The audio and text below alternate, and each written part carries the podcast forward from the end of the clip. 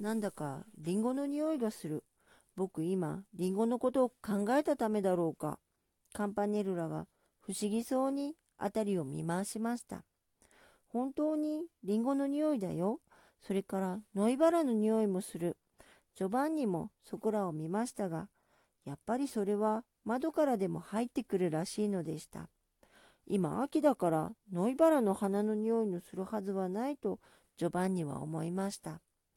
そしたらにわかにそこにつやつやした黒い髪の6つばかりの男の子が赤いジャケツのボタンもかけずひどくびっくりしたような顔をしてガタガタ震えて裸足で立っていました。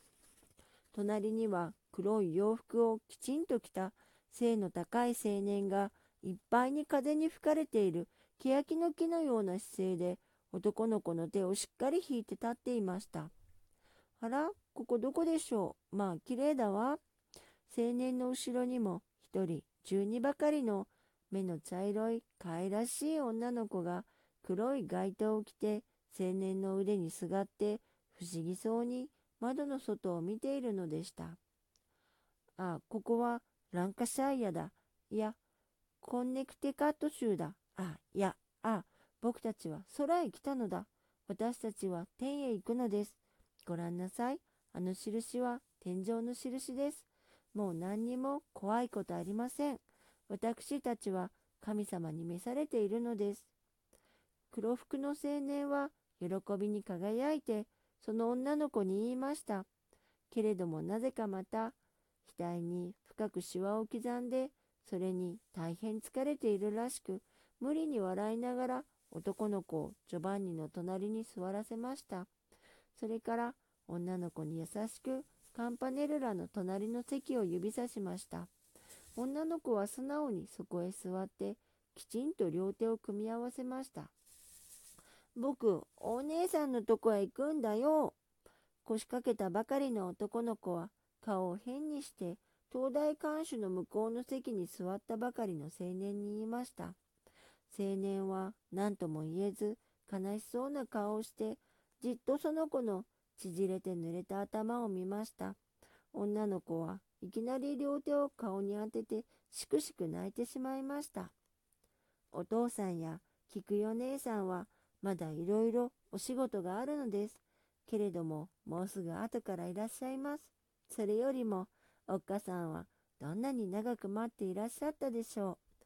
私の大事なただしは今どんな歌を歌っているだろう。雪の降る朝にみんなと手をつないでぐるぐる庭床の藪を回って遊んでいるだろうかと考えたり本当に待って心配していらっしゃるんですから早く行っておっかさんにお目にかかりましょうね。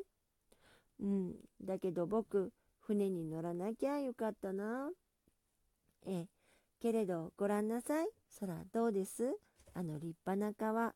ね。あそこはあの夏中ツインクルツインクルリトルスターを歌って休むとき、いつも窓からぼんやり白く見えていたでしょ？あそこですよ。ね。綺麗でしょ？あんなに光っています。泣いていた姉もハンケチで目を拭いて外を見ました。青年は教えるようにそっとしてにまた言いました。私たちはもう何にも悲しいことないのです。私たちはこんないいとこを旅して、じき神様のとこへ行きます。そこならもう本当に明るくて、匂いが良くて、立派な人たちでいっぱいです。そして私たちの代わりにボートへ乗れた人たちは、きっとみんな助けられて、心配して待っているめいめいのお父さんやお母さんや、自分のお家へやらへ行くのです。さあ、もうじきですから、元気を出して面白く歌っていきましょう。青年は男の子の濡れたような黒い髪を撫で、みんなを慰めながら自分もだんだん顔色が輝いてきました。あなた方、どちらからいらっしゃったのですか？どうなすったのですか？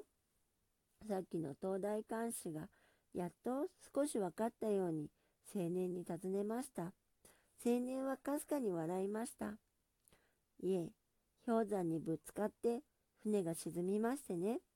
私たちはこちらのお父さんが急なようで2ヶ月前、一足先に本国へお帰りになったので、後から経ったのです。私は大学へ入っていて、家庭教師に雇われていたのです。ところがちょうど12日目、今日か昨日のあたりです。船が氷山にぶつかって、いっぺんに傾き、もう沈みかけました。月の明かりはどこかぼんやりありましたが、霧が非常に深かったのです。ところが、ボートは左舷の方半分はもうダメになっていましたから、とてもみんなは乗り切らないのです。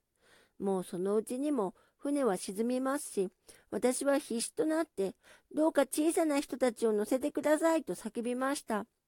近くの人たちはすぐ道を開いて、そして子供たちのために祈ってくれました。けれどもそこからボートまでのところには、まだまだ小さな子供たちや親たちやなんかいて、とても押しのける勇気がなかったのです。それでも私はどうしてもこの方たちをお助けするのが私の義務だと思いましたから、前にいる子供らを押しのけようとしました。けれどもまた、そんなにして助けてあげるよりは、このまま神のお前にみんなで行く方が本当にこの方たちの幸福だとも思いました。それからまた、その神に背く罪は私一人で背負って、ぜひとも助けてあげようと思いました。けれども、どうして見ているとそれができないのでした。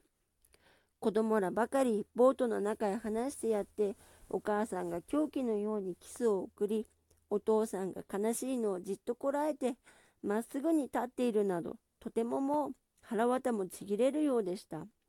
そのうち、船はもうずんずん沈みますから、私はもうすっかり覚悟して、この人たち二人を抱いて、浮かべるだけは浮かぼうと固まって、船の沈むのを待っていました。誰が投げたか、ライフブイが一つ飛んできましたけれども、滑ってずっと向こうへ行ってしまいました。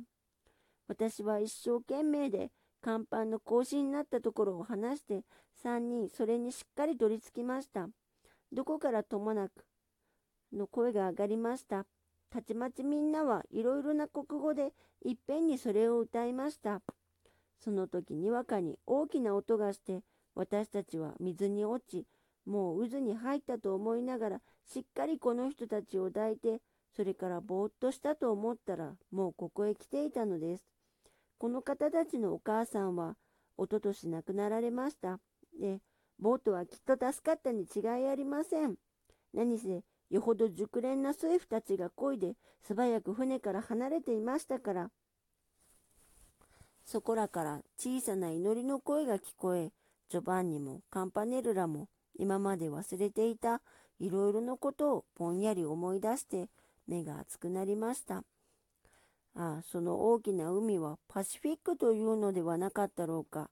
その氷山の流れる北の果ての海で小さな船に乗って風や凍りつく塩水や激しい寒さと戦って誰かが一生懸命働いている。僕はその人に本当に気の毒で、そしてすまないような気がする。僕はその人の幸いのために一体どうしたらいいのだろう。ジョバンニは首を垂れてすっかり塞ぎ込んでしまいました。何が幸せかわからないです。本当にどんな辛いことでもそれが正しい道を進む中での出来事なら、峠の上りも下りもみんな本当の幸福に近づく一足ずつですから、東大森が慰めていました。ああ、そうです。ただ一番の幸いに至るために、いろいろな悲しみもみんなおぼし飯です。青年が祈るようにそう言いました。そして、あの兄弟はもう疲れてめいめいぐったり席に寄りかかって眠っていました。